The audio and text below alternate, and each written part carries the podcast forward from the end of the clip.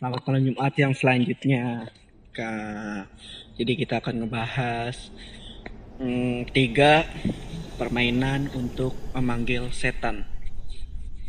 Yang pertama adalah papan oija. Papan oija ini dikenal pada abad 19 sebagai papan yang bisa berbicara. Dari papan ini mendeskripsikan papan sihir merupakan papan yang dapat menjawab berbagai pertanyaan pada masa lalu, masa kini, bahkan masa depan. Kemunculan papan ini menjadi populer di Amerika, apalagi saat itu kebanyakan orang masih percaya hal-hal supranatural. Oija juga dikenal sebagai papan roh atau papan yang juga dapat berbicara. Bentuknya datar, papan ini identik dengan huruf abjad, angka 0 sampai 9, kata ya, tidak, halo, dan selamat tinggal. Berbagai simbol dan grafik juga sepotong kayu berbentuk hati kecil yang disebut plated. Cara memainkannya yaitu letakkan jari-jari Anda di atas plated atau papan dan benda ini konon bisa bergerak dengan sendirinya karena ulah hantu. Pergerakannya tersebut akan mengeja kata-kata atau kalimat yang ingin diutarakan oleh hantu di sekitar Anda. Yang kedua adalah permainan bak mandi. Permainan ini pada dasarnya adalah ritual dari Jepang. Konon, hantu yang muncul dalam permainan ini akan mengikuti Anda sepanjang hari dan mencoba menangkap Anda. Untuk memainkannya, Anda harus pergi ke bak mandi Anda sebelum tidur, lepaskan semua pakaian Anda alias telanjang, isi bak mandi dengan air dan matikan semua lampu rumah ketika Anda memasuki bak mandi anda harus madep ke keran. Jadi intinya itu lo harus madep ke keran. Lalu tutup mata lo dan mulai keramas di saat yang bersamaan. Derauma sen jatuh atau Anda selesai mencuci rambut. Bila beruntung, konon Anda akan melihat bayangan wanita Jepang yang berdiri di dekat bak mandi dan jatuh pada keran di bak mandi dengan menembus matanya. Segera setelah Anda merasakan kehadiran Anda ini, tanyakan padanya mengapa kamu jatuh ke bak mandi. Jangan menunggu jawaban apa pun darinya. Lekas keluar dari kamar mandi dan tutup kunci pintu kamar mandi dan segera tidur. Dan keesokan paginya Anda akan merasakan kehadiran wanita tersebut di sekitar Anda sepanjang hari.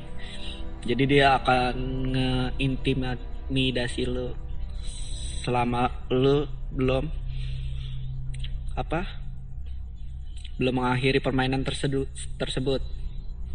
Jadi kalau lu mau ngakhirin permainan tersebut lu harus ngulangin lu mandi lagi.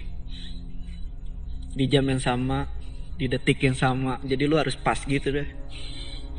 Dan yang terakhir yang nggak asing kita dengar Bloody Mary.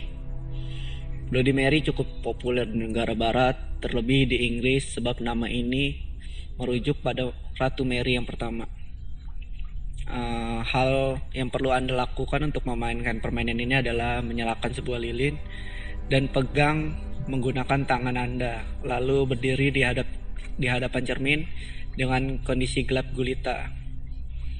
Lihat bayangan Anda di cermin sambil mengucapkan Bloody Mary sebanyak tiga kali. Konon cara ini memanggil arwah seorang wanita, Mary Worm atau Mary Warrington, tergantung mitos di setiap negara.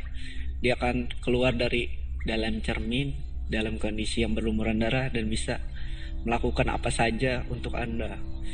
Mary dikisahkan meninggal di depan cermin beberapa juga mengatakan kalau meninggal dibunuh dengan kejam oleh kekasihnya atau teman kencannya sebagai seorang menganggapnya seorang penyihir.